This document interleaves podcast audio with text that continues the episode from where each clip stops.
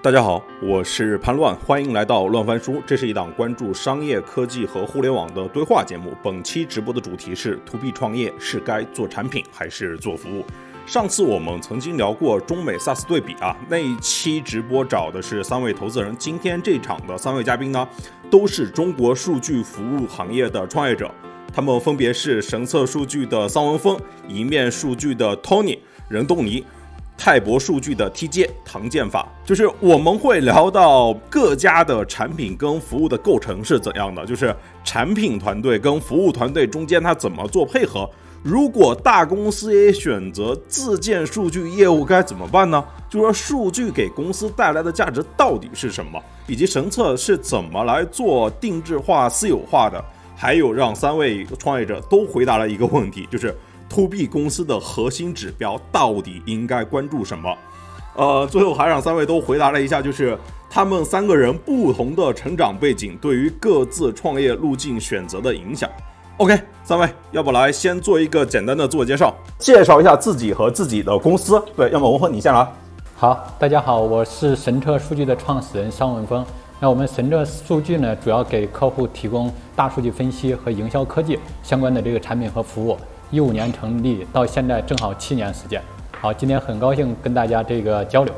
OK，Tony，Hello，大家好，我是呃 Tony，一面数据的创始人和 CEO。那我们跟神神策比呢，我们是更加专注在消费领域，给消费品的品牌去提供数据分析，还有洞察，包括去指导他们日常的在数字化整个世界里面的一些商业的决策。那一面也是在二零一九年的时候，通过并购的方式加入了一家现在是呃跨国的上市公司，叫做 Essential。所以我们其实是一家本土的创业公司，然后现在又套了一个叫做跨国企业的外皮。OK，待会这个怎么退出，可能你来聊。哎，TJ。好，大家好，啊，我是泰博数据 Tablet 的创始人，嗯，唐建法，大家叫我 TJ。Tablet 是一九年成立的，嗯，比较年轻一点，相对来说。呃，我们做的事情呢更加底层一些，可能可以说是，甚至是我是为桑总还有 Tony，呃，做服务，对吧？我们是呃，Tablet 是像我们的名字一样，我们叫我们的使命叫做 Make your data on tap，就是让你的数据变得更加可用。我们的任务就是到企业内部，可以把企业数据过道的数据进行快速的、无缝的打通、连接起来，然后呃，快速的交付到你下游的业务来使用。嗯，这是我们在做的一些事情。嗯，对，谢谢大家。OK，我们今天的主题是 To B 创业到底是做产品还是做服务啊？但是这个完全产品化优势本身就是边际成本更低一点嘛，也是被认为 SaaS 这个是它的核心商业模式啊。然后我们看海外的那些 SaaS 公司，不管是巨头还是创业公司，它营收都是这种提供产品化的服务占绝大头的。为什么？就是我们今天还要在这边讨论做产品还要做服务这个问题呢？就为什么就是在中国市场这会成为一个问题？哎，文峰，这个还是市场决定的。就是你如果只做产品就能做好，那这件事情就变得非常简单了。其实我从一五年刚从百度出来，最早创业的时候，我也想我们做一个纯产品的这个公司，这个纯产品型的这个公司。我们当时考虑，我们把我们的产品做好。把帮助文档写好。其实我们产品一点零发布的时候，我们的帮助文档写了三十万字，绝对是这个业界良心。但是很快我们发现，其实这个客户真正他用起来比我们预期的要麻烦很多。当时其实发生了一件事情，就是我们发现我们其中有一个种子客户，他不看帮助文档，就是他没有办法把他这个数据有效的这个接入进来。当时我合伙人这个 CTO 还挺这个发火的，就是说这不能怪我们，这是客户他自己。不知道看帮助文档，这能怪我们吗？我觉得不行。如果客户连数据都接入不进去，那就是我们的这个问题。我们应该还是要想办法。于是我们就开始去加分析师、客户成功这样的这种岗位。如果不加这些岗位，其实就是可能这个连第一步连用就用不起来。也是结合这方面，所以我们当时整个思路就是从做纯产品变成做产品加服务。我们当时的理念就是百分之八十的产品加百分之二十的服务，这是开始的一个小插曲。哎，OK，不知道就是 Tony 和 TJ 在这个问题上有没有补充？我我其实非常同意，就是文峰说的，就是做产品做服务，其实不是我们创业者决定的，更多的是市场决定的。市场要服务的话，我们做产品可能也不会有人买。这个其实我在就是消消费品领域还是深有体会啊。就虽然说企业服务我们做的是服务中国的企业，但其实中国企业有很多种。在消费里面，可能百分之八十的这个市场都是拜跨国企业这些五百强的大外企，什么宝洁啊、联合利华呀、欧莱雅去占据的。那对于这些企业来说，中国的他们的中国分公司其实只是一个分支。那如果要做一个中国产品卖给他们的中国部门的话，很多情况下他们其实并没有这个采购权。所以这个时候，就我们的客户也会引导他的供应商，包括给我们说：“哎，你这个产品挺好的，但能不能可以把它包装成一个服务的合同？我买你的人天，然后我买你的这个这个什么？我其实并不需要这个 IT 的东东西，因为你要卖我一个软件让我自己用，然后。”去申请这个 Headcount，然后我去总部走一圈，可能半年已经过去了。所以在种种这种因素下吧，就其实市场会决定了现在这个就是中国的企业，它可能什么样子的一个形态是最适合它，然后最能够给它产出最大的价值的。哎，OK，T 姐，就是像泰博数据今天应该还是处在一个早期阶段的初创公司，就是照道理说，你现在的精力应该更多的放在这个产品打磨上。但是，呃，刚才两位聊了，就是可能是现在是由市场决定了，中国市场决定了，就对于纯产品，它好像就是不够友好。那么，你作为一号位，你作为创始人，你怎么在这个产品跟服务这个决策中间来做这个权衡呢？嗯，对，这是个很很 tricky 的问题吧？其实，呃，我可能说，在我这个阶段，我还没有，呃，到那个压力，就是说面临市场，我说我还在。等于给我一段时间，对吧？我慢慢的要打磨的产品，然后我在面向市场的时候，我有业务的压力的时候，我必须得面对这个问题，我是不是要呃，向就是市场尊重市场，市场确实是需要这样的一种商业化的手段。啊，那我对这个事情的看法是这样的，在我们这个 t a b l e 的现在，我们还是比较偏产品，还没有去走服务这条路线。但是我们已经在开始在讨论，如果我们我们的客单价就发现就是在比如说小几十万这个范围之内，所以当我们想做大这个业务的时候，我们会发现我们要做几百个客户才能够达到我们的理想的阶段。那一种方式很自然就是说我们打包一个加上方案加上一些服务的，那就上百万了，两百万了。这个事情我们却已经在考虑这个事情，嗯，但是反过来，我觉得对这个事情的看法呢，就是说中国市场为什么不一样？我是其实大部分的时间都是在海外，呃，我是经历了两家两家产品公司嘛，在海外，所以当我做这个 t a b l e t 的时候，我们初心肯定是说我们一定要来做一个好的产品，只不过面临这个市场的时候，我们要做一些调整。那在这样的情况下，我们的策略就是说，呃，我觉得我们在国内，嗯，产品可能做的不会太大的情况下，可能要把一条路线放在海外去。所以在没有到那个商业化压力很大之前呢，我们还是在坚持走这个产品的路线，呃，会在海外同时走两条腿走路，一个是国内，一个是海外。如果海外能够产品化起来，那我们国内的市场化压力、商业化压力就会小一点，我们就可以在产品化上面走的时间长一点。但是很明确，我非常同意其他两位。如果我们专注只做国内这个商业化的话，服务一定得跟上，一定得走出去，这是个国情的问题啊。而且我也有个答案，就是说，基本上就是我们的经济呃或者成本、人力成本，我们的国内的产品产生的价值。或者是整个生态链不够完整的情况下，你的产品放到企业客户那边，它不能解决它所有的问题的时候，他还得上人。所以，如果你只给他一个产品，而没有相应的服务的时候，人力服务的时候，他就会觉得你的价值是这么一小点，所以他不不愿意为为此买单。反过来就没法养活我们这些这种这是 to B 的企业。对，OK。哎，文峰，就是我，我们具体到各自的公司来看啊，就譬如说神策，神策今天它现在的产品跟服务的构成是什么样的？OK，呃，现在其实我们服务占的这个比重是越来越大的，就是这跟两千二零年就是疫情之后整个神策客户群体的这个变化还是分不开的。就是过去这两年，神策真的服务的这些。数字化转型的这种中大客户比重越来越高，就是服务这些客户的时候，真的就是我们发现客户要的不只是产品，还有解决方案，还有实时交付，就是整个各个环节其实都要有。当然，我们肯定是期望能够像比如 SAP 一样，有艾森哲这样的这种合作伙伴，跟他一起去搭配，是吧？有人去做这个服务，然后他去更好的这个做产品。但其实神策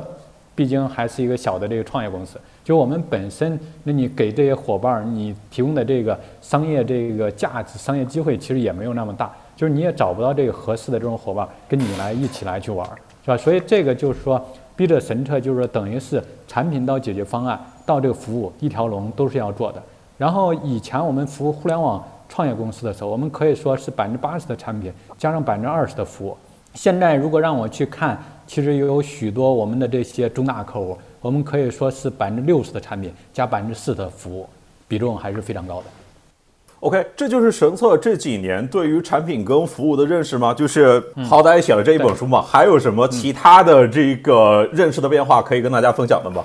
呃，我先进一步补充一下我对服务本身的认识，真的就是开始我是想去做一个纯产品的这个 to B 公司，然后之后变成了服务是我们做产品的有益补充，真的到现在到今天为止，我们的服务已经是神车的重要。业务构成部分，真的就像私营经济在国民经济这个里面的这个占比一样，真的就是越来越越加大。那你说到未来它会是怎么样的？我们有可能我们也考虑过这个问题，就是有可能是虽然说没有其他的这些伙伴能够直接跟我们去搭配去做这些服务这些相关的事情，有可能神策本身随着进一步的壮大，我们会把一些业务呢去分离出去，是吧？成成为独立的公司。成为兄弟公司，然后它一步步的发展起来，能够成为一块一块的服务，垂直的这个行业也好，还是地区也好，这些做服务。那这样的话，其实就会保持一个这个专注嘛。其实神策现在所处的局面，有用有一些朋友的这个话来说，确实神策在尝试装入两家公司，一家产品型的公司，一家这个服务型的公司，这个难度是非常大的，就是内部这个价值观这个冲突还是非常厉害的。然后，所以这个我觉得真的是一个非常大的挑战。然后，其实这个，嗯，真正对我感觉这个比较痛苦的，恰恰是在二零年这个年终的时候，差不多就是两年前的时候。因为那个时候我们发现，我们这种纯产品化的这种思路，其实在这个市场里面就是越越打越困难。然后这个时候就是我们其实就是不得不做一个选择，我们一定要去加重服务，甚至做一些定制化的项目。去服务一些中大的这个客户，然后这个时候其实我是比较痛苦的。我们整个这个团队其实大家都比较痛苦，因为我们神策的出现就是想要打破之前传统的软件公司做项目甚至做外包那种模式的。然后我们做着做着做了五年之后，又要变成那个我们最不想成为的那个样子嘛，是吧？这就像那个，我不知道大家有没有看过《百年孤独》那本书，就是奥雷利亚诺上校到最后他革命 到后面。这个反对的东西到后面他都要去做出妥协，就是真的是那一种过程，就是那个过程其实是比较焦虑的，比较痛苦的，就是我们不知道这接下来就是加重项目、加重服务之后，我们这个业务能不能变成继续保持卓越，是吧？那是，但是又不得不做。我们当时就想，我们通过做三年这种重服务、定制化的这个项目，然后给我们赢取时间，然后后面还是要回归到这个产品这条路上去。然后是当时那么一个那么一个思路，但是其实到去年下半年的时候就想通了。其实想通就是还是回归到一点，就是神策的信念到底是什么？其实我们的信念核心有三个点。第一点来说，追求卓越。其实我们之所以有些事儿不愿意干，就是因为我们觉得那是在用平凡的方式做着平凡的事情，而不是用卓越的方式做着卓越的这个事情。所以就是说，核心是是不是卓越的？是吧？如果我们变成这个传统的软件公司，那就是它是不卓越的，这个我们是接受不了的。但另一方面来说，有没有卓越的路？然后还是终于有一家公司，还是重新又走到了我们眼视线里面，其实就是 SAP。因为我觉得 SAP 确实是非常伟大的，就是 SAP 确实装了两个东西，一个它既有卓越的产品，另一方面它又有卓越的大客户经营能力。就是我们可以看，就是国内这有一些巨头这个客户。其实到后面，它是用的 SAP 的产品加上 SAP 的服务，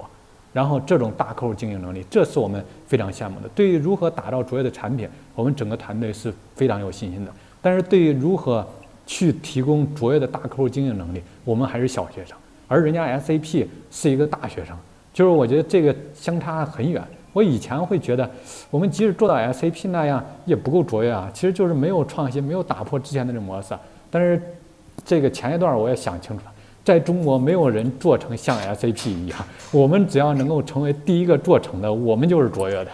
哼，这是我的围绕这个产品服务的一点认识。嗯。哎，碰见公司了，就是刚才那个文峰问的问题，就是他回的问题，也同样的，就是你也来回一下，就因为你们一面数据也做了好多年嘛，就是说现在一面数据的产品跟服务的构成是什么样的？然然后就是以及就是这些年做下来，在你这一边的认知里面，就是做产品和做服务，它是阶段的不同，还是这个商业模式的差别？其其实我觉得，就在回答这个问题之前，可能我们可以就是先讲讲一讲，就是什么叫产品。就其实我们很多就是从互联网开始转型做 to B，然后做 SaaS 的人呢，就是习惯性的会认为说，哎，我有一个网页，然后我有一个用户名、一个密码，我登录进去，那这个就是一个产品了。那如果是一个，比如说一个 PPT，或者说是一个其他这个什么样的一个 Excel 的报表，或者说是一些其他东西交出去，那个就是呃服务或者什么的。但其实，在消费这个行业，这个事实。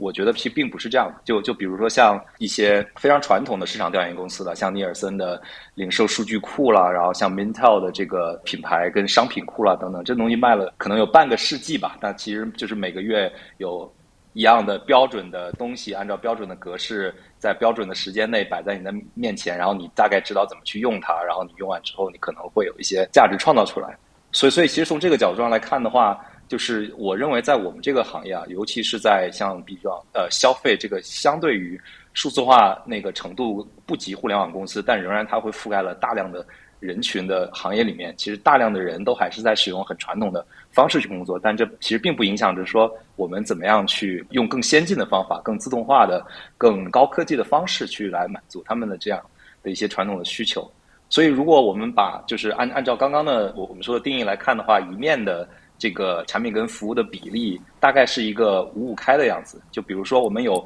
有一半的这样子的一个，就是给客户提供的价值是来自于说我们就是订阅式的模式的，我们给他定期产出标准的这种结构的，不管是报表还是报告，还是可以去有用户界面的这种可视化的、可可交互的外部端的产品。另外一半呢，其实是说客户在看完了这些东西之后，他会有很多很多的。就是问题也好，或者说是想要去再进一步去下钻，或者说甚至直接去做执行的东西，那这里的话就是我们给客户创通过服务去创造更高的价值的最好的一个时机。那同时，其实后面这半段，你如何去把基于你提供的产品去来做这个价值的挖掘，是在消费这个领域里面的这些品牌去选择合作伙伴跟供供应商里面一个非常非常重要的衡量的指标。所以我大概是这样看的。哎，T 姐，就是如如果我们来进行抽象提炼的话，就是说哪些客群、哪些种类的需求更适合来做产品化，以及就是说同样的问题，就是有哪些客群、哪些种类的需求，它产品化的难度特别高？我觉得其实，嗯，首先这个问题，其实我们回顾到你第一个问题，对吧？产品和服务为什么只在中国市场上？你在海外其实很。很自然都不用问，呃，因为最开始的时候，可能在有这个产品之前，甚至有软件之前，肯定都只有服务嘛，对吧？我们用人去为其他人解决问题，这种服务，所以服务肯定是先产生的。但产品后来为什么出来？都大家都是发现这个人力没法很好的这种 scale，呃，就是复制，对吗？这个这个你要投入很多的人力，所以产品就把这些人的知识、这些能力。把它抽象化了，或者凝聚成一个工具，然后可以更快速的以更低的成本给到给到更多的客户，这是个很肯定是个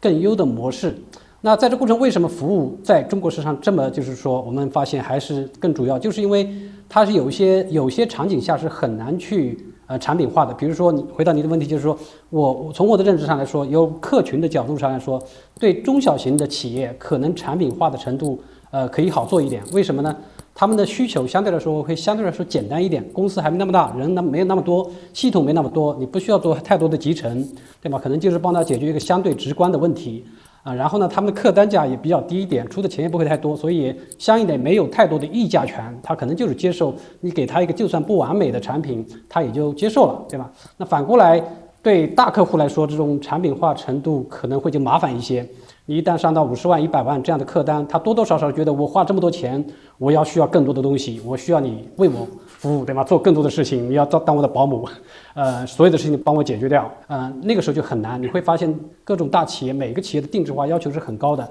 这是你把他们所有的东西放到一个产品里来，就你的产品就会变成一个非常臃肿庞庞大的东西。所以从客群角度上，肯定是大客户是比较难产品化，它需要定制，呃，小中小客户会简单一点。然后至于种类也也有一些区别吧，我觉得，呃，就比如说我们在座的几位，呃，像嗯桑总这个文门这边，嗯，他们呃包括 Tony，他们其实做的事情会更加偏呃向于业务一点，更接近于这种最终的用户来使用，发挥呃直接的价值，对吧？让 CEO 都看得懂，嗯，看得明白。而反过来，我们的产品其实非常底层的，就是普通的同学，就是一般的他都不知道我们在做什么。啊，那越往每个人如果他懂你这个东西的话，他就会跟你提需求，他会说，我觉得这个东西应该是这个样子，对吧？嗯，你你如果看不懂，你肯定只能是旁边听听听嘛，对吧？你没什么发表的权利。所以从这个角度上来说，越往上层越接近业务的呃那场景，我觉得那个是越难产品化的。反过来越往底层，越往 infra，对吗？我们数据的话就是基础架构的话，啊，比如操作系统，再往上数据库、中间件，这些都是可以高度标准化的。因为绝大部分的同学他不会对这些有感知。然后相对来说，他们处理的事情呢，可可以是高度标准化一点，就可以更容易产品化一些。对，这是我的一些观点。对。OK，三位有什么自己想要讨论的或者互相问的，也那个随时发起啊。我现在只能是先按照我自己构想的一个流程，我们往往下顺啊。就是我们就是一开始聊了一聊产品跟服务，然后我们再来聊一聊数据。我就记得去年，大概是去年吧，去年有一次去字节参加一个活动。就是杨振元应该是文峰的前同事吧，就是发布那个火山引擎，然后花了好长时间讲那个 A/B test。我当时就心想啊，这个移动互联网都进入尾声了，就是谁还开发 A P P 啊？就是你搞那短视频，你搞那个直播的技术，就是你是屠龙术啊，就是没谁能用得上啊，对不对？就是而且就是你像包括你像字节这种公司哦，就是他们最初可能也会用各家的这种数据服务。然后，但后来公司一旦做大一点，大家都那个不采用第三方服务了，就是都选择那个自建工具了。呃，这这是两个问题啊，就是第一个问题是这个，哎，市场上的这些 APP 型的创业公司好像越来越少了，就是你们的使用场景在哪边了。另外一个就是巨头好像都要来自建啊，你们这个服务大客户这故事还讲得下去吗？王峰，嗯，好，就是我们先来说就是 A/B testing。这个场景啊，其实你理解的不太对，就是 A 这个 A P P 本身需要 A B 测试，但实际 A B 测试它是一种理念，是吧？它应用的场景是非常广泛的。其实我最近这一年多研究比较多的就是科学方法，说我我其实觉得这核心还是科学方法很重要，就是科学方法本身在中国还没有成为一种常识，而科学方法你说到底包括哪些东西？我自己总结呢有四个核心的方法。这个前面两个就是归纳总结，是吧？第三个呢就是实验，就是过去这五百年整个工业革命核心是伽利略去这个开启的整个实验科学，就是这个事儿弄不清楚怎么办呢？咱做个实验，就是说其实许多时候就是做实验，这是这个在这个新的这个技术革命、科技革命里面很核心的一个理念。然后，所以就是说，实验本身，A/B testing 只是说实验做了一个对比的这个实验而已，是这一点非常重要。当然，第四个科学方法，我觉得就是当下，就是数据驱动。数据驱动是新时代的科学方法，并且过去这二十年，其实数据驱动它的这个作用也越越来越大了。所以，A/B testing 其实就是把数据驱动跟实验这结合起来一个方法。然后，这种方法其实它运用起来确实还是挺有难度的。然后就是你不是说。有这个 A/B 测试呢，许多公司就能用，因为我们神特也推出了 A/B 测试的这个产品，是吧？其实你说一个小的创业公司刚做出来那 APP，其实他觉得没有必要费那么大劲做 A/B 实验，直接就全量上，上来之后看看反馈，马上去改。其实它也是在不断的实验，在不断的迭代，并不一定要用 A/B 这种方式，就是直接发布就可以了。但是就是说，那你说除了 APP 之外，其他的场景要不要用？其实许多时候也用。比如来说，很重要的一个场景就是运营，就是运营，就是我们在于针对不同的这种用户，采用不同的策略，给他去做分群，然后去做测试。你比如发优惠券，发八块钱的好还是七块钱的好？当然，按道理来说，这个价越高越好。但是价越高，你这个自己是不是这个整个利润就变低了呢？你要去做各种各样的这种实验。像这个时候，其实它不是说在这个产品上直接做样式，它是给客户去发送这个信息的时候。就是他用这种实验的这种方式去做，所以我觉得这个实验 A/B 测试这种方法，它这个适用范围是非常广的，所以不能局限在这个 A.P.P 这一个点，这是一个方面。另一方面来说，就是潘乱讲的这个第二个问题，就是围绕这个客户太小，他用你，然后长大了就不用你了，是吧？这是一个问题。呃，我觉得这么看啊，首先你这个看法是把这个需求或者客户放在互联网领域的，但是在中国，除了互联网领域，还有非互联网领域。非互联网领域其实占的比重非常高的，比如金融，是吧？比如零售，其实它许多它都不是互联网的，就是这些是做大了还会用，就是它不是说它奔着这个什么东西都要自建，就像一些大的这个银行，是吧？大的这个证券公司，他们的这个想法不是这样的。甚至在这一行业有一个特点，往往是他用的好之后，他会很热衷于推荐给他这个同行。哎，你们也应该用一下这么先进的这个东西。你看，我们用这个先进的东西，就带来了一个很大的这种好处。所以，就是咱互联网人这个视角，可能就会局限在这个互联网本身。但是，即使互联网领域，我们也得辩证的看，因为互联网领域其实就是说，它也有核心部门，也有这个创新型的这个部门。就是其实内部，因为我之前从百度出来的，我非常了解。就像我在百度大数据部，我们其实从这个从我们这个部门的这个 boss，从这个思路上来说，哎呀，我们应该服务那个商业广告团队，因为他们那儿是挣钱的，咱服务好他。至于其他的这些新产品部，知道啊、百科啊、贴吧这些优先级不高，咱不用支持他们。其实这些部门这个团队也都这个不是太爽。啊，你这个不支持我，那那我只能用这个第三方了。是吧？我只能说自建，或者说到第三方了。所以我们去看这些大的这个客户的时候，你也不一定说非要去把人家都做了嘛，是吧？你完全可以去做他这个创新部门、创新团队。我觉得这个是一个协作的关系，这是我的两个看法。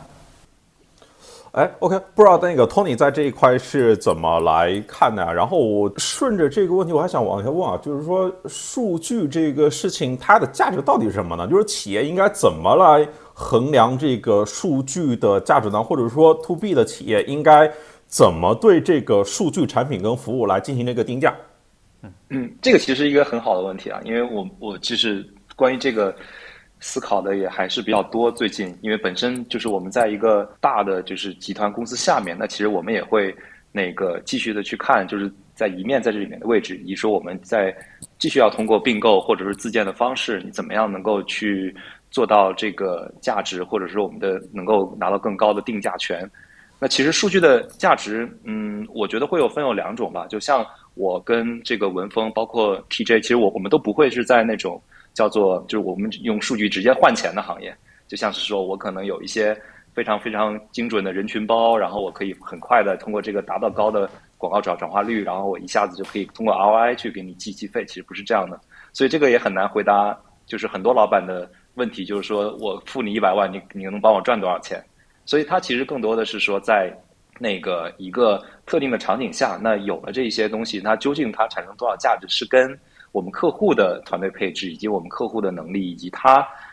内部的组织结构，能不能把这个数据的赋能放大到最大的化的这样子的一个前提下的，就我举一个很简单的例子，就对于一个就是消费品的品牌吧，就它其实会每年会拿百分之十的销售额去来做这个广告营销，那同时呢，它会拿百分之零点五的钱去做这个数据分析跟市场研究，这里就很。广泛了，就包括一些线下的问卷调研啊，然后客户呃，这个这个消费者的 focus group，以及说我线上的电商的数据的分析、社交数据的分析等等，然后通过这些分析，然后去做下一步的决策。所以这个其实也很容易能够看得出来。就比如说，大家会在数据分析这件事情上花多少钱？那具体这个里面它分配给哪一家供应商，或者说用什么样的服务、买什么样子的产品，其实是取决于说它。站在他的角度上，他认为这个东西对他的决策能够带来多大的价值？那其实，在这一点上讲的话，其实对于所有的这种初创型的公司来说，定价都会是那个成本定价，因为在于这种大甲方的视角来看，你其实就是帮我干了一个活儿，那这个活儿，我认为他我应该付你这样的钱作为你的劳务的报酬。但事实上，在逐步的一步一步的，当我们越来越接近那个商业的本质跟商业核心的需要。会去回答的那些圣杯问题的时候，那这个时候大家其实就会用于他的这个能够撬动他的整个生意的这个盘子的一个比例，比如说百分之零点五这样子的去来定义你的这个数据，以及说你的产品跟服务的能够给他带来的价值，以及说他愿意付给你的钱。哎，像刚才就是文峰跟你可能都提到，就是可能市场上除了互联网公司，还有很多不同的公司。但我有一个问题啊，就是其他公司有数据平台吗？就是那些就是非互联网行业的那些公司，它如果就是如果连个数据平台都没有，他们怎么来更好的来使用你们的服务呢？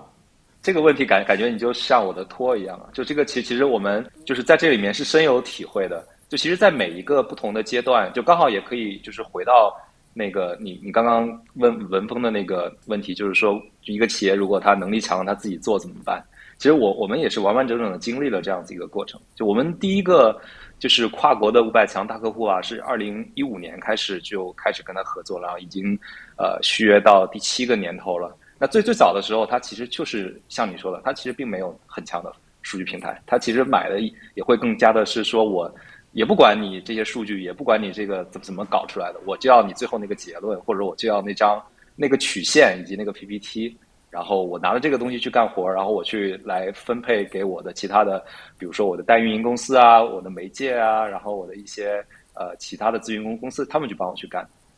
但是逐步的，其实在他就是当。一个事情进入深水区的时候，他会发现这事情没那么简单，他必须要有一些 infra 的支持，然后他必须要呃有一些数据的沉淀，然后以及甚至说他会要把从 A 公司买来的数据、跟 B 公司买来的数据、跟 C 公司提供的这个分析工具混在一起，才能去解决这个问题。所以这个时候就会涉及到了一个叫做叫做嗯，他需要自己建立一些东西，这样子他至少能够把这个各家公司提供的服务能够。合并在一起，然后才能够把这个数据的流转的链路能够打得更通一些。所以在这个过程里面呢，就我们对于自己的作为这个呃服务商的定位也是在不断的转换。一开始可能我没我一定要把最终的价值阐述给你，到后面的话，慢慢的我们就会把自己的产品去分层。那面对真正的终端业务部门的话，我会提出我会提供跟原来一模一样的这种产品。但是更多的情况下，其实面对我们这些越来越多的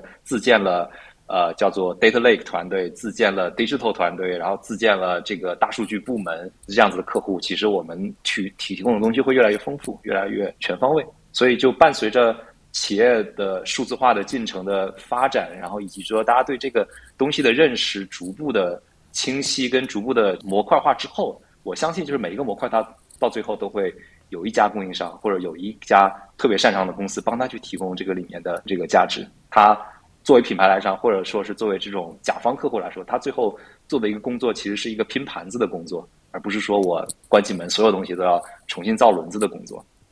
哎。我想问一下 TJ 啊，就是说，就是从你这个视角来观察，就是譬如说，哎，就是友商们都在提供什么样的服务？然后像你们泰博数据提供的服务是什么？就是你做数据服务，最终解决客户什么问题？就今天的他可能就关心一个问题，就是增长问题解决了吗？就是效果怎么样？就这种。对，呃，我们就是跟跟超理、跟文芬都，呃，就刚才说了，我们是更加偏底层一点，所以。呃，当我们需要来解释这个问题的时候，往往会比较比较费劲一点。某种程度上来说，嗯，我我我会举一个什么例子呢？就是说，因为我们叫做 tablet 嘛，tablet 就是水龙头，呃，就是在可能在比如说几十年前、几百年前，我们在没有自来水的时候，你想要取水用的时候，一般就是去可能村子里对吧，有个水井，你要去打水过来，然后开始做菜、做饭之类的这个流程。然后有了自来水以后，你发现呃，你取水就很方便了，你需要炒菜。做饭，你只要打开水龙头就可以了，呃，然后呃，就比如说呃呃，当然文峰他他们和 Tony 他们已经很完整了，他们有自己的一些能力。但假设做上层业务的时候，做数据驱动的业务的时候，他们想做一些报表，想做一些可视化，想做一些分析营销，他第一步他就需要要这个数据，就像我要首先要水，那么我们做的就是给你把你要用的数据放在水龙头上，打开来就给你用了。那我们做的就比较一个呃水管和像像铺的水电一样。是个是个基础架构啊，然后给到下游去做业务，所以这是 Type 数据做的事情。然后我们还真的叫自己呃，我们的名字，我们的产品就叫 Data Service，就是把数据作为一个服务交付出去啊，这个事情。所以我们是呃，我们这个数据服务当然不是咱们想的那个数据服务，那个是更广一点。我们是说的比较底层一点，就是我们为下游的业务提供数据服务这种概念。对，不知道对，但是我们在做的一个事情吧。OK，我只能说，我感觉，因为我是一个蒙文汉小白，我只能说就是似懂非懂的样子，就是大概了解意思。哎，我我我还是回到这个我能够来听得懂的那个问题来继续来发问啊，就是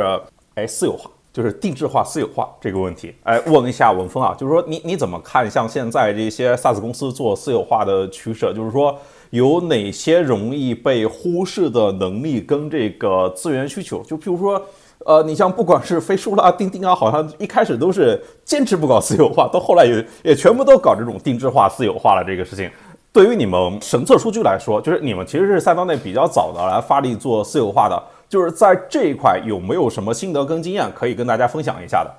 嗯，OK，确实就是神策从成立我们。推出的第一个产品神车分析，我们打的就是可以私有化部署的用户行为分析产品。之所以有这个考虑，是跟我之前在百度的经历有关系。其实，在一四年的时候，我在百度也是想着把百度的这种数据能力、百度大脑这样的能力去卖给一些这个传统的这些企业。但是，当聊到后面让人家把数据放到这个百度云的时候，其实许多事儿就谈不下去了。也是结合这个考虑，我当时就就想，我如果以后出去创业。我一定要提供私有化部署。其实到了一五年，我真正出来做的时候，确实是把私有化部署作为我们的一个差异化的点去打。当然那个时候，投资人就是说，其实还是很质疑的，还是很怀疑的。他说：“我们说，你这是历史的倒退啊！现在我们都讲 SaaS，然后你讲这个私有化，你看 SaaS 第一一套，第二点你还拥有数据，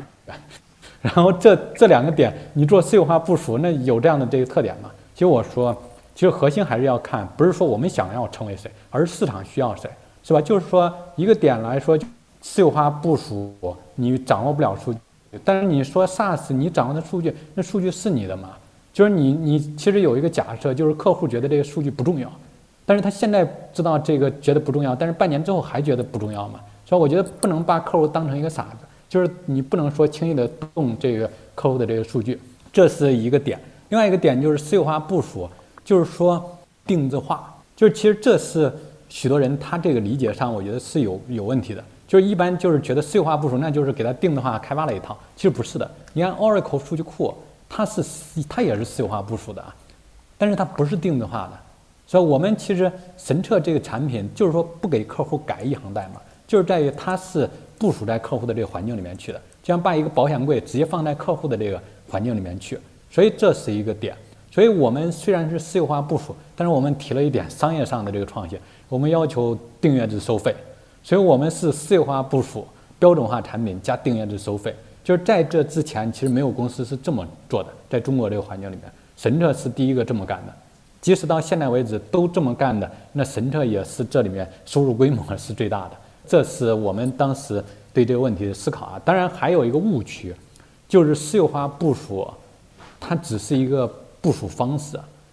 但其实我们理解私有化部署是一个技术竞争力，其实这一点我觉得是许多人忽略的。我经常打个比方，就像我们跟我们当时的这个竞争对手啊，其实他们是先出 SaaS，然后再做私有化，我们是做了私有化部署，然后又同步的这个部署 Cloud 版本，就是你看这个差异性。其实我就理解，就是我我打个比方，就是他们其实是在依山而建了个房子。神策是做了个帐篷，神策做了帐篷，你想在平地搭也能搭，到山顶上搭也能搭。但是你说依山而建的一个房子，你搬到平地去，这难度是不是大很多？所以我们其实开始的我们私有化部署，我们单机就能部署，我们一台机器，然后四核八 G 的机器就给客户去部署起来。而我们这些同行，其实许多时候他是把一个 SaaS 的一个 大的体系从一个地方搬到另外一个地方，让客户出五台机器还不够。结果部署的过程，我们只需要二十分钟就给客户部署起来了。然后我们的这些同行有时候需要五天、半个月都还装不起来。然后装起来之后，那个维护代价就是经常到处崩，这个问题。你想，神策现在在整个中国大地上部署了一千多套，并且有许多客户是我们连连远程登录都没办法远程登录的，像有一些银行啊这些金融头，你说这个难度有多大？所以对于你本身服务的稳定性、性能。这个可维护性要求其实是非常高的，所以其实许多人没有理解到这一点，就觉得它只是一个部署方式。但其实这种方式它也有它的好处，有一点大家可能会忽略的：我们私有化部署，我们的定价其实比我们的竞争对手要高的，但是机器呢钱又是客户出的。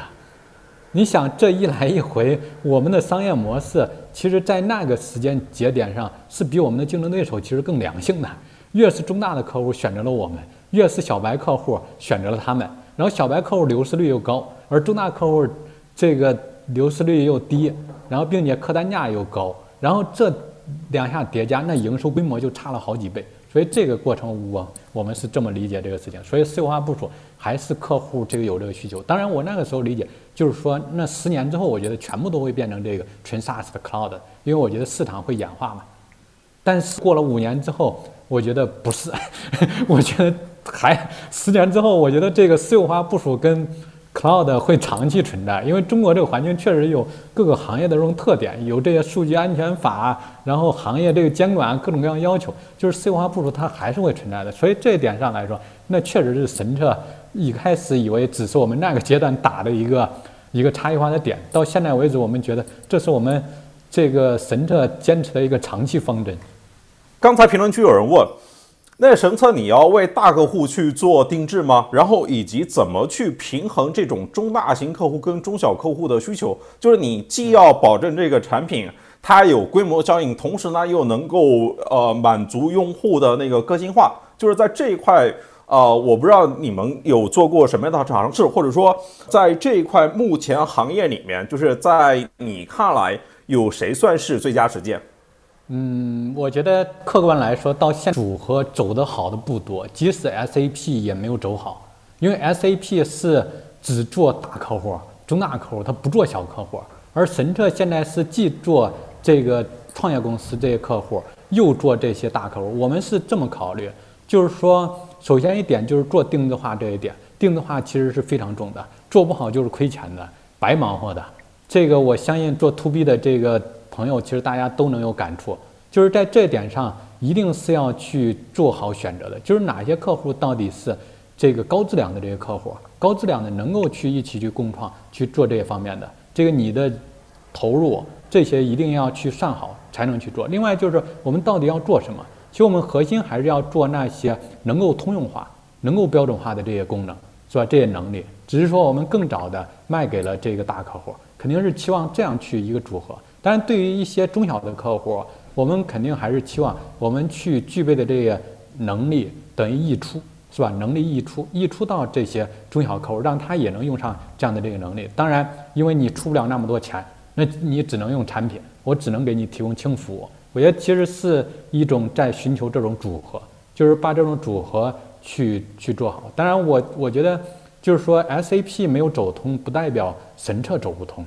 因为神策的基因其实还是互联网公司的这种基因，然后去如何去轻量的去支持客户这种方式，我们是在补我们这种服务大客户的这种能力的。就像 Salesforce，我觉得 Salesforce 它肯定是既能做中大客户，又能做这个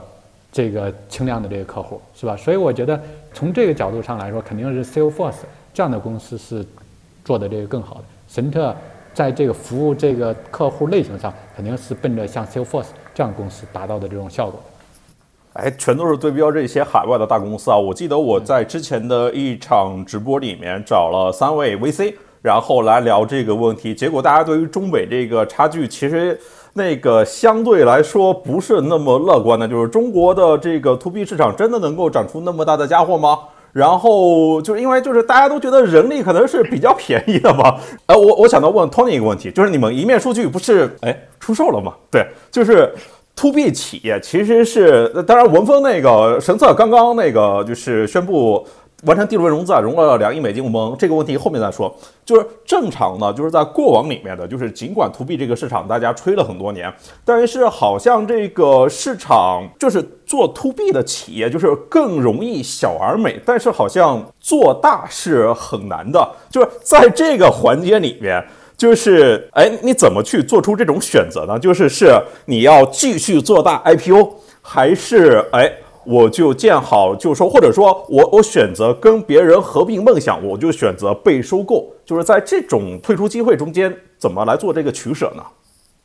？OK，这个其实也是我还蛮想跟呃大家分享的一段心路历程吧。就其实我就是选择去这个接受这个并购的邀约，然后加入一个大的平台，其实恰恰是我不认可，就是说就是 To B 方向会是最后出来一堆小而美的公司，我会认为。它其实是会有大机会，但这里面有一个非常非常重要的一个前提条件，就是说，在一个那个呃新兴市场就数据这个赛道兴起，然后它逐渐成熟，然后快速的这个需求爆炸的时候，它其实是有一个时间窗口的。那这在这个里里面呢，就刚好我们所处的这个行业面对的这些就是五百强的客户，其实我需要一个很强很强的。就是叫做背书也好，或者说是一个呃跨国的资源也好，或者说是一些就是海外的，就是总部对中国区域的影响力也好，那这样子其实才能够让一面在整个赛道里面能够去脱颖而出。然后在比如说我们我个人判断，在消费领域里面的数据野蛮生长，然后群雄逐鹿、跑马圈地的时间，大概也就是一个五到十年的时时间。所以我我希望在五年之内，一面真的是可以在整个。这一个赛道里面去具有成为一家具有绝对统治力的公司，所以在这个情况下，其实我们才会去这个这个选择了一家就跟我们的在不管是从文化啊，还是说它的背后的这个资金和实力最强的一个合作伙伴，然后去来达成了这个叫做共赢的交易吧。那所以所以就回回到你的问题，我会认为就是呃这种兼并收购可能在 to B 行业里面那个会经常的发生，但它其实并不是因为说。它整个就是赛道或者说是行业天花板有限，然后不够大，撑不起一家大的企业，而是说它确实是呃需要很多很多的积累跟背书，以及说能力的整合，它才能够把这个给到甲方或者给到这个真正企业的那个价值最大化，让它的这个价值链最完整。我好奇这个问题，另外两位创业者是有想过吗？哎，季建。对，嗯。就是从从我我我想换一个角度来说这个事情吧，就是说，嗯，我们三位我发现都是我们技术技术出身。其实技术创业者最开始的初衷，他可能这些问题其实都不会想，可能想的那么远。我不知道文峰和 Tony 啊，反正我作为一个程序员出身的创始人，肯定是最开始做这个事情的想的是，嗯，确实是有一些情怀的。我们觉得程序员都想有一些 creation。对吗？从小的时候，你玩什么玩无线电啊，什么东西？你想做一个无线电，对吗？做一个什么事情，你觉得很有意思，很好玩。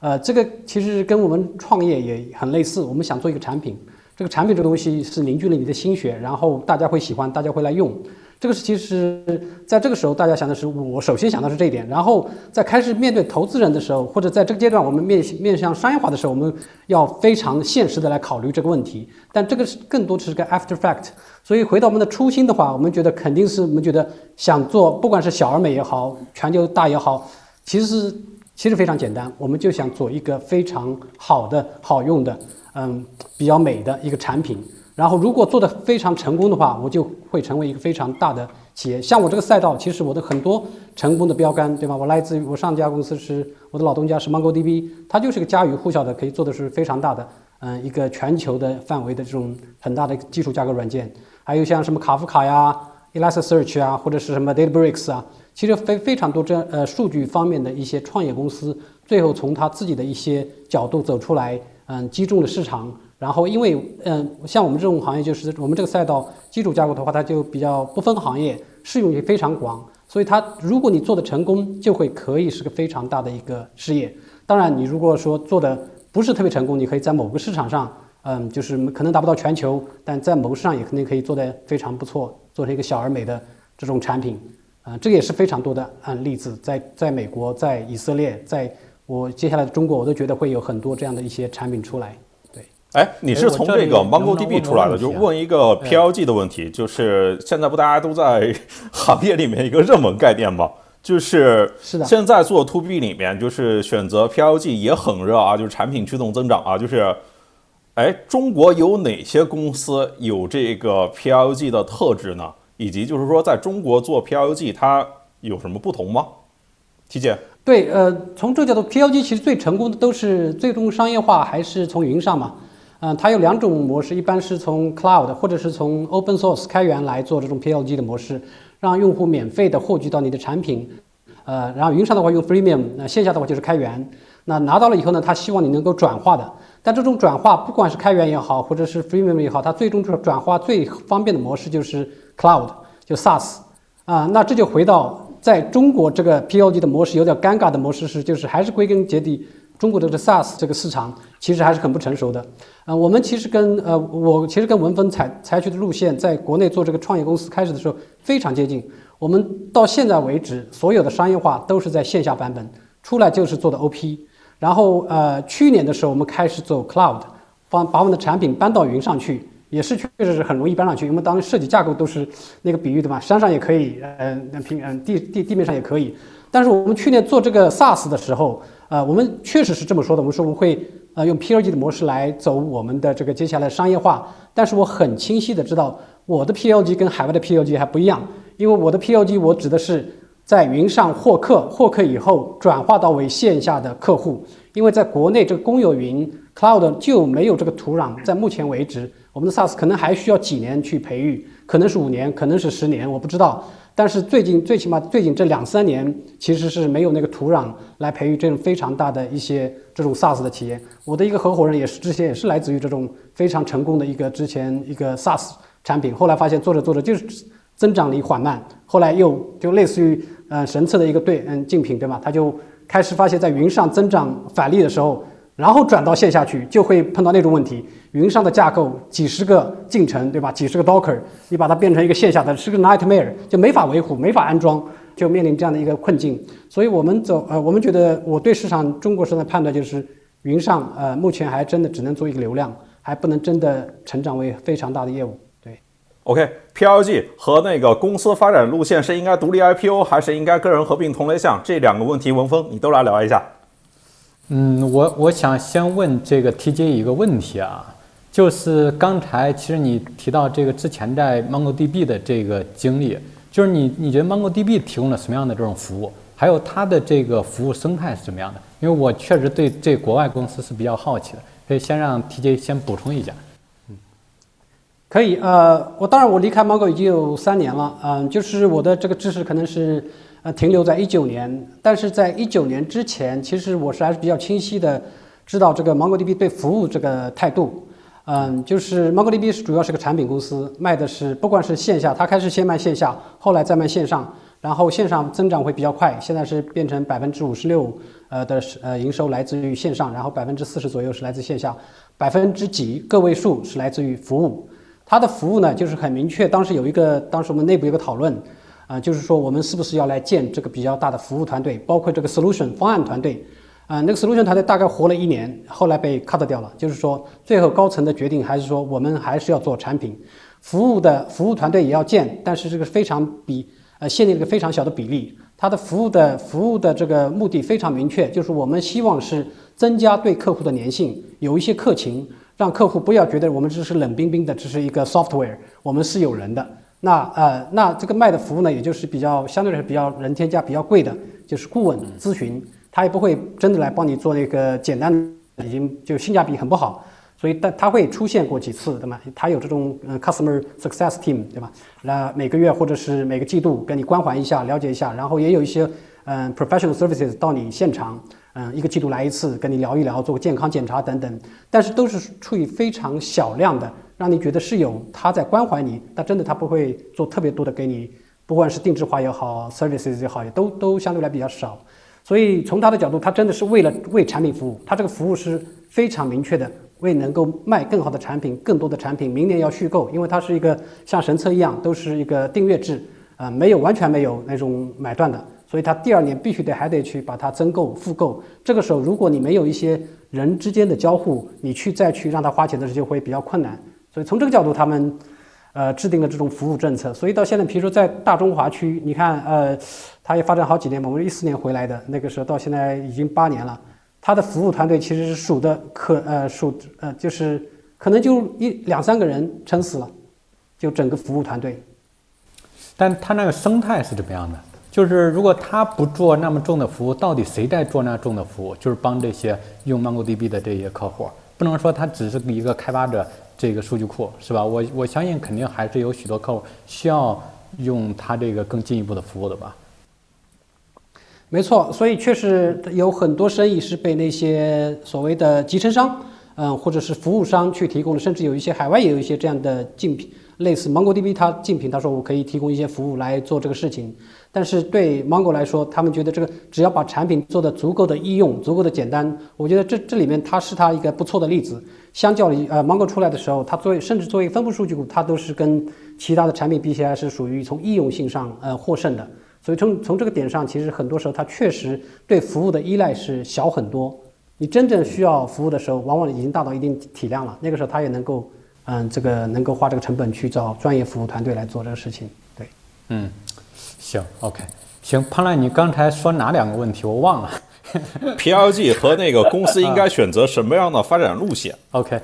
呃，神策其实不是一个 PLG 公司，就是我们真的是 SLG，就是从最开始，确实最开始的时候设想的这个，我最开始设想确实是期望招十个这些有技术背景的这个销售，然后开始卖。我当时压根儿就没有想过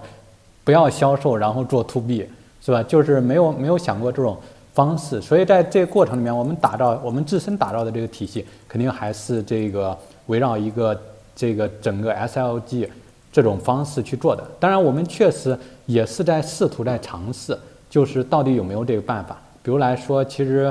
嗯，去年的时候，神策其实也是并购了一个这个小的这个产品阿拉丁，就是做这个统计分析的。其实我给这个团队的定位，那就是要做 PLG，就是不能提供服务。甚至只能提供这个线上的这种服务，就是用这种方式，然后去尝试看看能不能把这个模式去走通。但我觉得现在所处的这个阶段呢，还是一个尝试的一个阶段。公司发展路线应该是独立的，还是那个？这是呃，我觉得神策还是一个志存高远的公司。我其实到现在为止，我们都没有拿这个战略投资。其实许多这些各大背景的这个。这个战略投资部联系我，我我一般都不跟他们聊，就是不是说这个真的有仇什么之类，我只是说从我的这个思路上来说，还是期望独立发展的。就是说在这个阶段里面，我们神策其实是期望十年磨一剑，期望花十年时间，未来十年时间干成中国少有的几家千亿美金的 To B 软件公司之一，最好干成第一家，因为到现在为止确实没有做成的，只有像 WPS。还有这个用友金蝶这些，但这些都是百亿美金的，其实从它高价也没超过三百亿美金，是吧？其实到那个千亿美金，这个路还是非常远的。然后在这里面，我觉得如果真的就是说，我觉得做成一家千亿美金的 To B 软件公司，比做成一家千亿美金的 To C 软件公司，我觉得会更有成就感。就是说，它的这个数量上至少来说，看起来是更少的，是吧？然后那在这里面，那你凭什么能做到，是吧？那当然，你看评论区里面，我看了，就许多都说，那中国市场就这个样，你还想做千亿美金的，这个百亿美金呢都都是一个很难的这个事情。但我我觉得不能这么看，还是要首先看一个趋势，是吧？看趋势，整个比如神车来做的，就是帮助客户去实现数据驱动，这个数据加营销这个场景，其实它就是一个数字化转型，它本身就是一个大的这个赛道，而这个赛道本身其实。我觉得它是依托于整个国家这个大的市场，它的这个发展阶段的，就是中国市场未来十年，我非常有信心，中国市场一定会成为全球第一大市场，然后到后面美国会成为第二大市场。你想，就是神策本身对标的这些，这个数据加营销的这些公司，到后面神策是这个市场在第一大市场的第一名，然后他们是第二大市场的第一名，那你说到底？它会怎么样？你说为什么就是中国的这个这个公司，它这个估值，它这个市值就要更小一些？我觉得这个不对的。就是说之前可能说确实人力是便宜的，就是它它可以用人力的这种方式自己去自建啊，然后去搞。但是到后面它一定会专业的公司做专业的事情。所以我觉得这个中国这个市场肯定是有机会的。包括刚才我也看评论区有人说，这个中国的 SaaS 为什么估值这么低？那你现在你的营收就那么一点儿，你让人家怎么估值高？说在美国轻松的做一亿美金的营收，然后在中国你做一个亿人民币都已经难到天了，是吧？你说在中国做成一个亿这个营收的这个 to B 公司一共有多少家？那可能只有五十家。那你本身就是市场，它本身还没到那个阶段嘛。就像两千零一年的时候，BAT 这个还没出现，然后三大门户出现了，然后你跟我说，比如雅虎当时有几百亿美金。然后你这个三大门户几亿美金，你说给人家差了一百倍，你说中国这些公司能能做那么大吗？但是要看趋势，是吧？我觉得这是创业公司应该思考的这个问题，就是它只要趋势，我们在这个趋势下面，我们做第一名，在一个细分市场做第一名，接下来就是时间的朋友，是吧？第一名才是时间的朋友，剩下第二到第 N 都不是。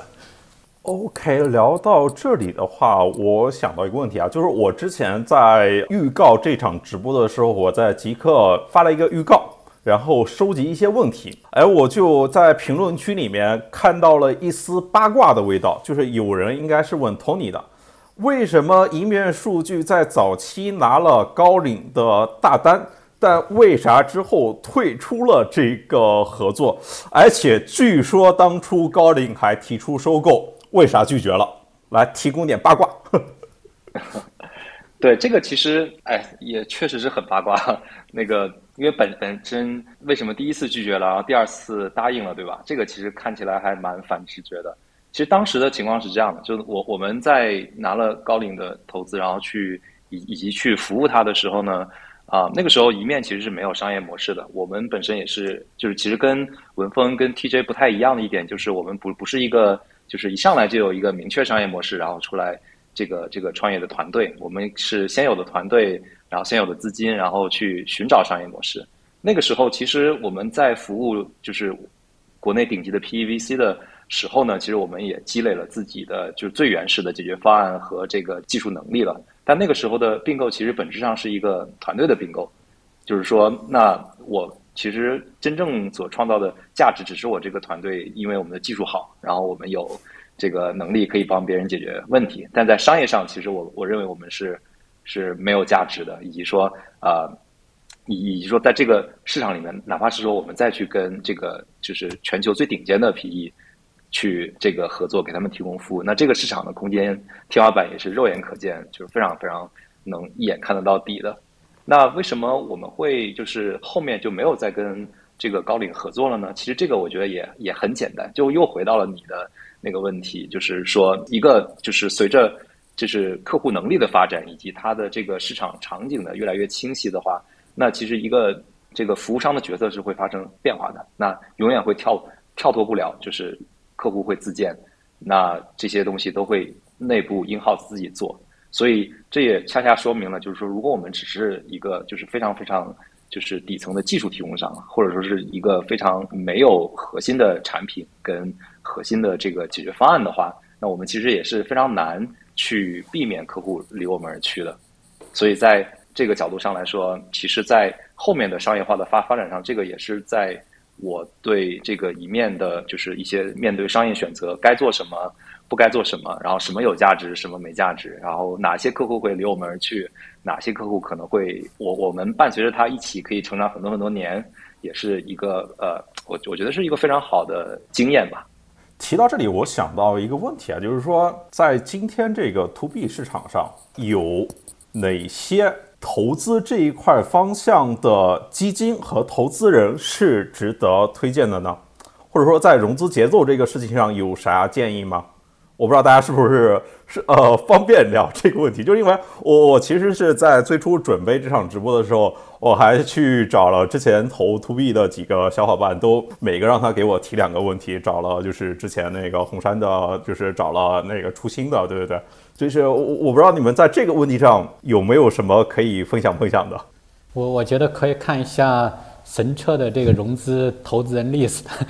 我觉得肯定有有指导意义。像我们天使、线性、线性资本、明斯资本、A 轮红杉、B 轮 DCM、C 轮华平，还有香河和五元的这个跟头，然后到 C 加轮这个香河，然后到 D 轮。这个 Tiger，凯雷，然后其实还有其他像 GGV，还有像这个 BVP，这个其实今天发了有有一份报告，我不知道大家有没有关注。其实 BAP 去去发整个这个 State of the Cloud，就是他去分析整个 Cloud 整个大的这个趋势。像这些机构，他们都关注 To B，应该找机会跟他们聊一聊。OK，像是呃这个行业要往前发展吧，就是尤其是像呃你们做 To B 的公司团队，往往对于这个人员的素质要求，尤其是研发这一块，呃你公司的商风这一块要求可能还是就是比较高的，就是除了这些。高阶的程序员也好，产品经理也好，数据分析师也好，这些都是你们自己原本熟悉的角色啊。可能之前在互联网公司里面也都这样，但是也还有不少的是来自于就是咨询公司的，来自于基金的这一些，就是怎么吸引和保留、持续激励这些人才呢？欧峰，嗯，呃，我觉得确实这一块也是神策过去这一年多时间着力在吸引的这一类人，其实就是像艾森哲、SAP 是吧？还有像其他这个四大，就是这些就是有这个咨询背景的这些合伙人级别的，甚至这里面关键岗位的这些人呢，这个加入到我们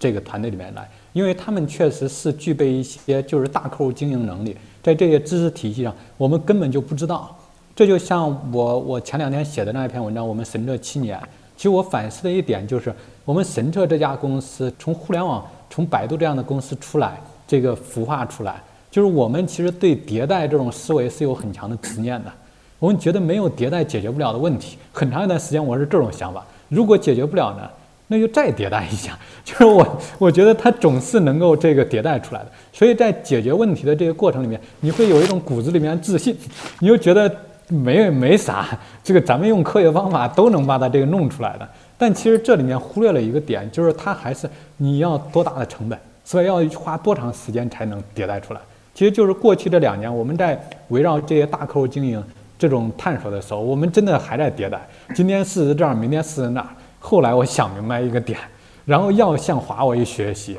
你看华为当时觉得这些供应链体系，然后这个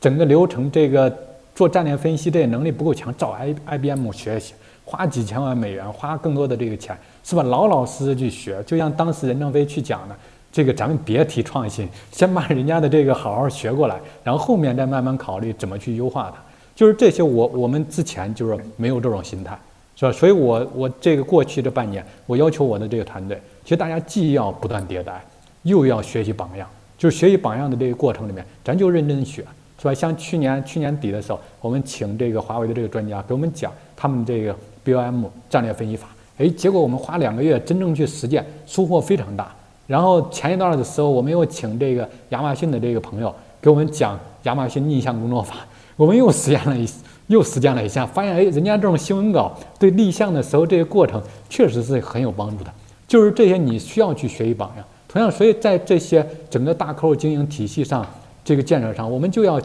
学习这样的这种优秀的人。当然，我们整个体系，因为你这个团队其实是这个不够大的。就是你是处于一个从零创新，你可以溢价去招那么几个关键角色过来，但是你没办法搬很多这样的人过来，因为客观来说，因为因为我们我我跟这个 TJ 还有这个汤尼，其实我们都是在做一些这个产品的。大家知道，产品才是有最高杠杆的，你靠专家那杠杆性它是没那么强的。如果说这个产品这个杠杆是这个一百一千的话，那个专家只能有十。然后你你说他这个本身你就没有办法去去养那么多，其实就是神策这个理念里面，其实我们还是期望把这些流程啊、这些方法啊，让它这个产品化，是吧？当然我们需要有这样的专家，但这些专家我们去考核的时候，我们很考核的一个核心的指标就是你到底发挥了多大杠杆作用。如果你没有发挥多大的杠杆作用，你来了之后只是把某一个项目，只是把自己这个专业能力发挥出来，我们觉得这是远远不够的，因为这个我们是。出不了那个价钱的，是吧？所以这一点上来说，我要回到你这个问题这一点。首先，我们不会吸那么多，因为我们这个坑位有限，真的就是我们整个体系里面肯定还是要发挥这个产品的第一杠杆作用，是吧？然后发挥这些关键角色的第二杠杆作用，然后再是一个个的这个服务人员，他只要把自己的这个能力释放出来就可以了。所以我们是这个结合。但是相反，我觉得像埃森哲这样的这种企业，它不一样。它其实它就是说构建整个类似阿米巴合伙人这种机制，是吧？它可以去同时开展很多项目，然后同时在开展，有很多这样的这种专家，这些合伙人级别，他是能这么运转的。它的商业模式就在这里。其实这里补充一个点，其实许多人这个都没有留意这个事情。其实艾森哲是做服务的，然后 SAP 是做产品的。但实际，艾森哲的市值是超过 SAP 的，就是不要觉得做产品做的个儿更大，其实不一定，就是你做产品不一定有那个做服务的个儿大，这是我补充的一个点。我想到一个问题，就是 To B 啊，就是我之前跟那个不管是飞书的张楠，还是钉钉的不穷，我觉得他们都自己扮演的角色啊，其实都是那个公司的头号销售，因为这种 To B 对于这种。打单和搞定客户这个要求它比较高，往往需要这个一把手一号位，或者说老板自己亲自出马才行吧？对，就是我看那个 TJ 的头像，哎，是一个滑翔伞。对，然后据说 Tony 是一个玩滑雪单板的，然后文峰肯定就是深度阅读思考的嘛。我是说，像你们这种有一个深度的爱好，或者说成为一个有趣的人，这件事情对于你们去打单跟长期的和客户交往有帮助吗？哎，那个三位都来回答一下。哎，Tony 你先来。非常惭愧啊，还没有跟客户一起去滑过雪啊。但是我我我觉得肯定是有帮助的，因为就是。毕竟，to B 是一个企业服务的行业。那，呃，首先你要去服务别人，首先第一件事情你就得让别人喜欢你，就至少不抗拒跟你打交道吧。所以，我我觉得这一点上我还是蛮蛮占便宜的吧。就是在因为本本身就是我能够非常深切的体会到，就当就是客户真的愿意去跟你去分享他的问题，以及说他。在使用，不管是用你的产品，还是用你竞争对手的产品，还是说他在业务中非常非常的让他感觉到痛苦，然后感觉到很不爽的东西的时候，这个无论是说对于我们的这个是否去跟他合作的销售，以及甚至是反推到我们如何去来重新去看、去审视我们的产品线、我们的研发以及接下来我们要做什么，都是有巨大的帮助的。所以，其实既然我们是就企业服务也是服务业嘛，既然是服务业，我们一定。还是免不了，我们就或者说不能说免不了，应该是非常的，要是喜欢去跟人去互动，然后去跟人去打交道的。季姐，啊，我觉得这个肯定是啦，我觉得是非常，呃，怎么说呢？我我我我我们我其实潘乱，我第一次认识你是在极客时间嘛，组织那个会上，啊，我我的天使股东是呃张张鹏彭总嘛，然后。其实我们当然是融资完了以后，呃，才跟一个投资经理的嘛，投资我的投资经理。其实我是邀请他一起，我们那个叫不叫滑翔伞，是风筝冲浪。其实是我介绍跟他 跟他聊了聊了以后，他说嗯，非常非常好玩。就确实这会会带，因为带来很多话题感。就是大家其实，在跟客户或者在投资人也是我的客户嘛，呃，我们开始的时候都不会上来就直接是直奔正题啊，我的产品怎么样怎么样，肯定是先要。啊，聊一聊家常，对吧？这个我觉得是这个可能对对客户打单来说是非还是非常有用的。我的另外一个其实小小优势吧，啊，就是我的旅行经历其实比比较丰富。比如我不仅是国内都全跑过，对吧？我以前在国内的时候是大篷车，嗯，是是参加那是搞音乐嘛，就是全国各地巡回演出，所以基本上都去过。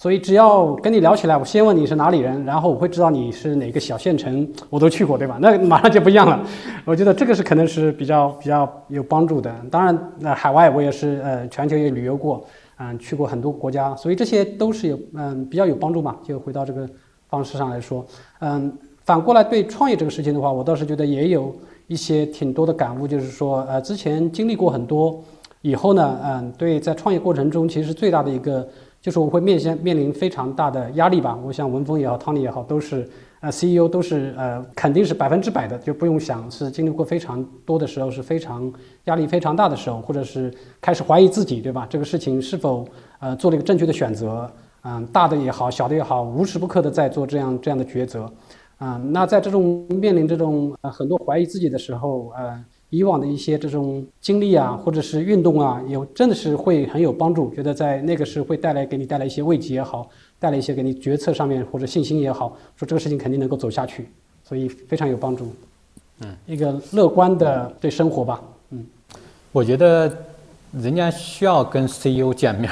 就是 CEO 代表了资源调度器，是吧？CEO 是一个公司里面最大的这个资源调度，就是说。做 to B，其实许多时候人家不是说真正听你讲了啥东西，人家就是需要你这个出场。你出场就意味着资源保证。为什么？这就回归到咱们的这个主题：做 to B 到底是产品还是服务？其实很大程度上，它它是服务，就是服务。其实你投入的这个多少，这个影响太大。他他可能花的钱是一样的，但实际因为就你出面了，然后相关的这些小伙伴都更积极了，然后有了问题之后解决的这个更高效了。他就赚了，是吧？对客户来说，他就赚了。就所以来说，就是 CEO 出面对许多这些，尤其是这些大客户，他是非常重视这一点。这很直接，他就代表着这个资源，代表着这个利益，是吧？这是一个点。另外一点，确实我觉得就是不同的人这个不同的这个爱好吧。像我这种爱好就确实偏向于读书这些思考这些东西。其实我看了一本书，我虽然没像这个潘乱这么多粉丝啊，但我我的朋友圈也是挺互动，也挺活跃的。就是我有什么问题，也是会发到这个朋友圈里面。然后这个看了什么书，这个点评我都会发一下。但是其实许多人见面的时候，大家就会聊到这个最近读了什么样的书，然后这个可以这个围绕一些话题进行探讨。比如来说，有一段时间我就这个研究党史比较多，然后去了很多这个红色圣地，这个金沙江啊、大渡河啊、这个遵义啊这些地方。但其实这些都是挺有趣的，就是大家可以围绕哎都去过那个地方。然后当时什么感受，这些去聊一聊，确实能够拉近这个关系。另一方面来说，确实就是说，像像最近我这个研究科学方法比较多，那就会许多人哎觉得这个话题比较感兴趣，想听一听你这个有什么书推荐的。我看的其实也比较多的，我每年看个四五十本这个书吧，反正这个过程里面就会推荐给他，因为这个确实人家就是跟你这个确实合作，不只是说。这个业务上的这种合作，还有确实就是跟你这个互动关系中有信息差、有认知差，是吧？我觉得这个大家其实也是会比较在乎。嗯，OK，我们继续往下面来问，就是这个问题，希望三位创业者都来回答一下：怎么看 To B 企业的核心指标？它应该是什么？先从文文开始。To B 企业，你。当然，你第一指标，我觉得营收肯定是很关键的。咱再不管怎么说，肯定还是要关注这个营收的，因为客户愿意给你钱，这是一个价值的最重要的这个衡量，是吧？这是第一个指标。然后就是你的营收规模。第二点来说就是增长率。其实你如果虽然现在这个整个资本市场没那么景气，但但如果你看这个 SaaS 公司，其实增长率是一个关键指标。在美国硅谷那边。这个百分之四十的年增长率，这是一个高增长的一个底线。如果你低于百分之四十的这个增长，基本上你就被被划归为这个 不是高增长的，是吧？你的估值模型其实就会这个有有很大差异。所以你要保持一个百分之四十、百分之五十以上的这种增长率，高增长，这个是一个非常关键的指标。然后第三个来说就是续费率，因为对于 SaaS 公司来说，这个订阅制续费率，然后像美国这些。同行，他们这个续费率其实都是能做到这个百分之一百三，是吧？百分之一百三、一百至少百分之一百一以上。而中国的这些公司，你像神策，我们的续费率做到百分之百，这还是通过努力做到续费率百分之百，不是续约率啊，是续费率。按金额上来说是超过百分之百，我们已经非常不容易了。但是你说其他家能做到多少？我跟许多投资人看过，他说神策已经是这里面拔尖的了，但就这水平。在中国，因为你许多时候有客户，是吧？所以续费率，我觉得是第三个非常重要。再往核心还是你的业务这个北极星指标，是吧？你的业务从什么角度来看是给客户真正带来价值的？就是这个价值指标一定要去衡量。比如用户使用的数量、使用的时长，或者说它最终带来的营收数量，就是我们一定要定这样的指标。因为这个财务指标它是偏滞后的，就是到后面客户不续费了。不续约的时候，其实它已经晚了一点。就是前面其实我们要跟踪这些，就是说本身你的这个业务本身发挥价值的指标。像神策内部就会跟踪一点，就是我们讲一个泛 staff 闭环情况，就是我们去看，就是客户去使用神策的这个产品发挥了多大价值。但是这个也没办法一通到底，我们会找这个最接近于。这个产品发挥价值的这相关的指标，我们去跟踪它，这个东西就非常关键。Tony，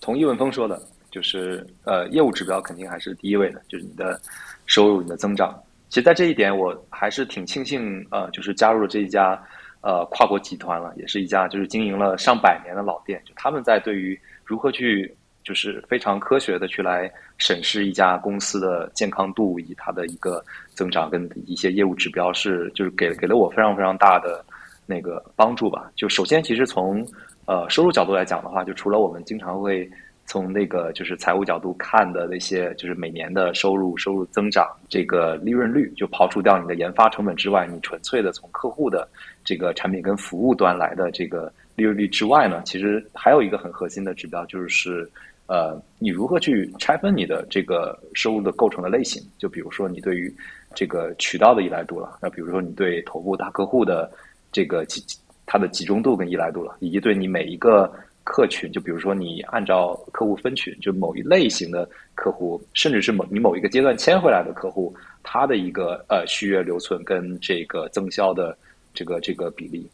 还有一个点，我我觉得是对一面这种业务形态很有意义的点，是在于，呃，我我们会很清晰的去区分每一个每一笔收入，它究竟是一个订阅式的收入，还是一个就是叫做服务型的收入。那服务型的收入又会继续把它区分，它是一个叫做一次性的服务，或者说是一个客户的随机的一个场景的这个给我们提的需求，我们给他了服务，然后他给给给了我们钱，还是说它是一个叫做 recurring，就它每一年。虽然它不是订阅，但是它每一年都会有类似的需求，它每一年都需要去，呃，找你来做这件事情。所以其实，在就是好像剥洋葱一样，你一层一层，你把你的收入剥下来之后，其实对于就是真正客户需要什么，以及大家的付费点，以及大家就是什么样的东西，可能是伪需求，就是客户有钱的时候会花一点钱投资。玩个票，但是他如果真的预算很紧，然后他他不是就是需要收缩的时候，哪些是会被被他第一个砍掉的东西？所以其实，在收入跟这个收入增长的方式以及收入的构成上，我我我觉得这个其实是可以做到非常非常细跟非常非常科学的方法去来衡量，呃一一家 to B 公司发展的健康程度的。嗯，T 姐有补充吗？对，我觉得两位已经说的非常完整了。我可能就加一一两一点吧，就是可能对 to B 企业来说，还有一个就是客户满意度是非常重要的一个事情。其实，因为我们确实为为咱们的客户在服务，呃，这个会直接影响到我们整个团队的士气，然后我们做这个事情的初衷，啊，我们是我们是为呃，这是 customer service 这个行业。嗯，他们的直反馈直接影响了我们是不是在做一个正确的事情、好的事情。对，那其他至于营收啊，或者是呃这种订阅，对吧？这些都是我们非常关注的事情，我就不赘述了。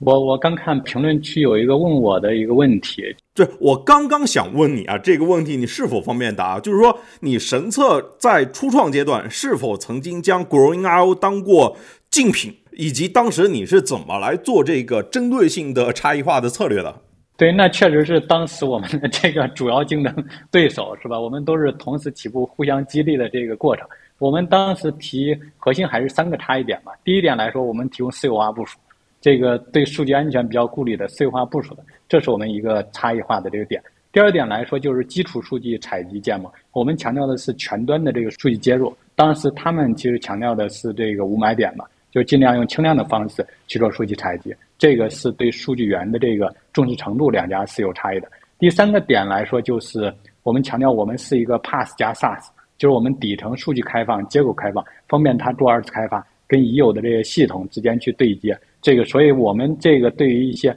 越是这个业务规模比较大、这个业务数据源头比较复杂的这种场景，我们肯定会支持的这个更好一些。当然，他们当时其实在这个易用性上。上手这个容易上，这个我觉得是当时神车其实在一定程度上易用性是没有这个 Growing IO 做的这个好的，所以这是当时的这个情况。哎，汪峰，有人问神策数据的服务团队跟产品团队中间怎么相互配合、取长补短呢？对，对我我觉得这是一个非常好的问题，就是神策也是走了这个弯路的吧，就是这个认知确实是需要刷新的。就是最开始因为神策想成为一个产品型的公司，后来做了服务。那其实我们也强调这个八二模型，百分之八十靠产品解决，百分之二十的靠这个服务去解决。所以其实许多时候我们在很长一段时间是服务是产品的一个这个附属，是一个配合的，是吧？尽管随着这个服务的客户越来越多，越来越深入，服务的比重越来越大，但是其实，在神车内部，其实有许多小伙伴，大家确实感觉，哎，这个价值感没那么高。就是我，我挺好奇的。我说，咱们这么大比重都是在做服务的，难道服务不重要吗？难道大家认识不到数据这个服务是很重要的吗？但是我确实觉得，我们之前没有问自己一个问题，其实就是在去年的时候，我想清楚一点，就是哪些需求是产品解决不了的，就是哪些服务是产品化不了的。因为我以前一直在团队里面讲一个逻辑，就是能用产品去解决，不要用服务去解决，就是一直强调服务产品化。那大家小伙伴就会觉得，那既然我们的都产品化，那后面是不是不需要我们？但其实不是，你会发现，就是有些东西是要靠服务去解决的，就是有一些解决方案，有一些这个给客户的这种指导，你不能靠这个纯产品去解决。所以我们去年的时候在倡导一个理念，就是产品和服务的分解，是吧？就是要分解开，就是哪些是要用产品解决，哪些用服务去解决。哎，一下子把这个思路呢就给扭顺了。然后，所以这个过程就是一个逐步迭代。当然，到现在为止，我们又进入了一个新的阶段，就是我们服务做的太重怎么办？就挣不了钱怎么办？是吧？所以我们现在中间又在去强化我们的解决方案。你可以理解为解决方案，其实在成为产品跟服务之间的一个桥梁。然后我们是期望我们的这个解决方案中心能够很好的去衔接两者之间的关系，不是说那么服务这个把许多需求直接通到产品这边，那产品也受不了，是吧？所以产品直接交出去，交给这个服务团队，就中间离落地中间跨度也是。也是很大的，所以我们其实是期望把我们的这个产品解决方案这一块，就解决方案这一层给构建起来。当然，我们我们觉得我们现在还处于一个摸索阶段，做的这个其实并不太好，并不够理想。行，我看群里还有一个反复发的问题，我要回复一下吧，就是关于私有化部署，因为客户的个性化需求导致实施环节很重，有哪些提高优化运营效率的这个思路？我觉得这个确实就是说，你私有化部署之后。他根据他的这个个性化的这种环境，他去做的这些动作肯定就会更多了，是吧？我觉得就是说，就要看这些实施环节，因为这就是一个重人力的这个事情。我觉得一定要做需求评估、需求评审。我们现在神车内部要求的一个原则就是，价格咱们可以去让一些、让利一些，但是需求边界一定要清晰的，不要去做一个 模糊的这个需求。然后到后面这个无底洞一直收不住，我觉得这个是不行的。我我我只能提这一点建议了，就是确实这个问题不好解决。哎，那怎么平衡这种定制交付跟标品化中间这个资源冲突呢？就是说你可能在最开始的时候都是这种一半标品一半定制服务，你怎么就是你不过度的去承诺客户，同时还能够识别出这个通用的用户的声音，然后。满足什么样的条件，你会把它后续迭代到标品上？对你，你其实问了一个很关键的问题，就是我们哪些需求会通用化，它会变成一个标准产品能力。其实你许多时候这个把握肯定会有判断失误的时候，你觉得它到后面可以标准化，但后来发现其实不是，是吧？这个其实它毕竟是一个预判嘛。然后在这里面，这个我们。最近起码是期望去定的一个原则，就是有些事情咱们判断不清楚，要么不接，要接就签成开口合同。就是开口合同，就是至于那个他要跟这个人力去挂钩，是吧？咱们约定的是，如果工作量这么多，我们收这么多钱；如果工作量超过这个，那你就得加钱。这否则的话，你就是一个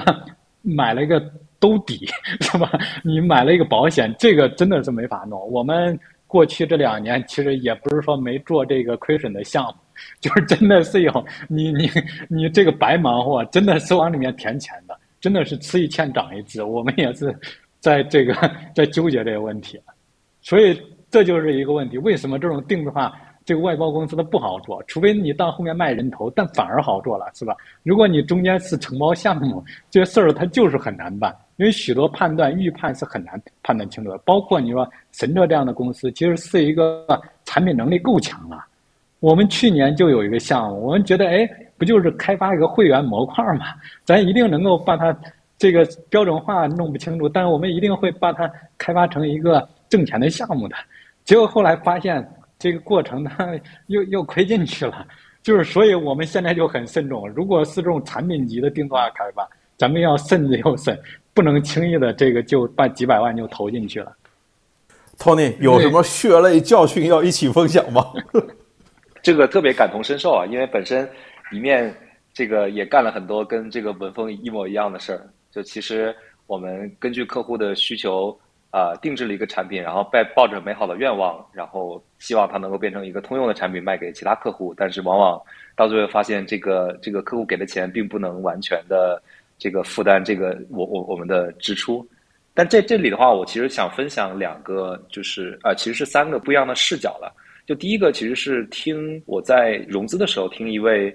以前从 Oracle 出来的转行做投资的大哥的这个经验，就是他说他以前在美国 Oracle 就他们怎么做产品的就是新的迭代跟呃销售的呢？就其实那个很多时候是 PPT 先行嘛，然后我就很鄙视说你卖 PPT 这不是坑坑人吗？他说这个其实并并不是，就他会就是花很多很多钱，然后把 Oracle 的所有的客户告到一个这个很 fancy 的酒店里面，然后给大家就是讲课嘛，然后教各种东西，然后同时也会展示一些很多他们所谓的实验室的产品，然后给客户啊，你觉得这个行不行？你觉得那个行不行？然后呢，然后客户就开始用钱投票，说你这个东西可以，然后我想要去买，我先付你钱。然后他就会把这个客户预购加入购物车最多的那个东西，然后拿到研发中心去开发出来。所以这个其实是我在我自自己踩的坑的一些那个呃想法，就是说我以后可能也不会说，因为我自己的对市场的判断或者对产品的判断，说这个做了肯定行，肯定能卖得出去，那我就会去做。这个其其实是一个我我觉得不就是大家很容易。去犯的一个就是从互联网转到 to B 的创业很容易犯的一个错误吧，就总是觉得自己很懂，然后自己就是用户，但事实上就还是需要做很严谨的这个客户的端的一个功夫才能做的。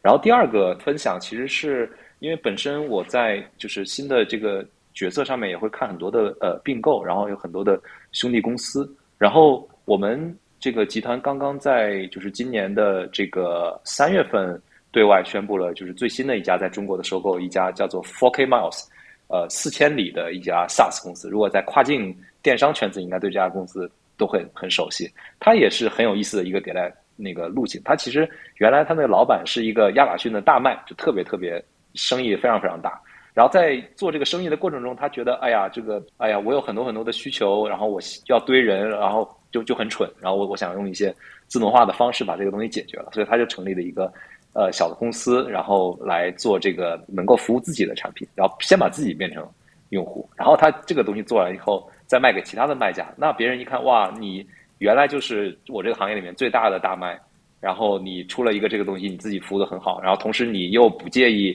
说可以就是把这东西卖给我。本本身因为在卖家这个行业也不太会有那种就是真的是真刀真枪就是直接的竞争，所以说那个 Four K Miles 这家 SaaS 公司的发展就是。非常的快速，就它真正这家公司成立是二零一八年底，二二零一九年，然后二零二一年就已经达成了这个就是并购的邀约，然后以一个非常非常高的估值，然后加入了集团。其实也也也能看得到，就是如果真的是能够基于自己的一个实际的生意，或者是一个真的是真真实存在的场景，然后围绕它，就是先服务好自己，然后再去做 SaaS，可能我觉得对于一些新进的创业者。来讲的话，可能是一个就是蛮好的路径吧。先做生意，先赚钱，然后再做 SaaS，再去做产品。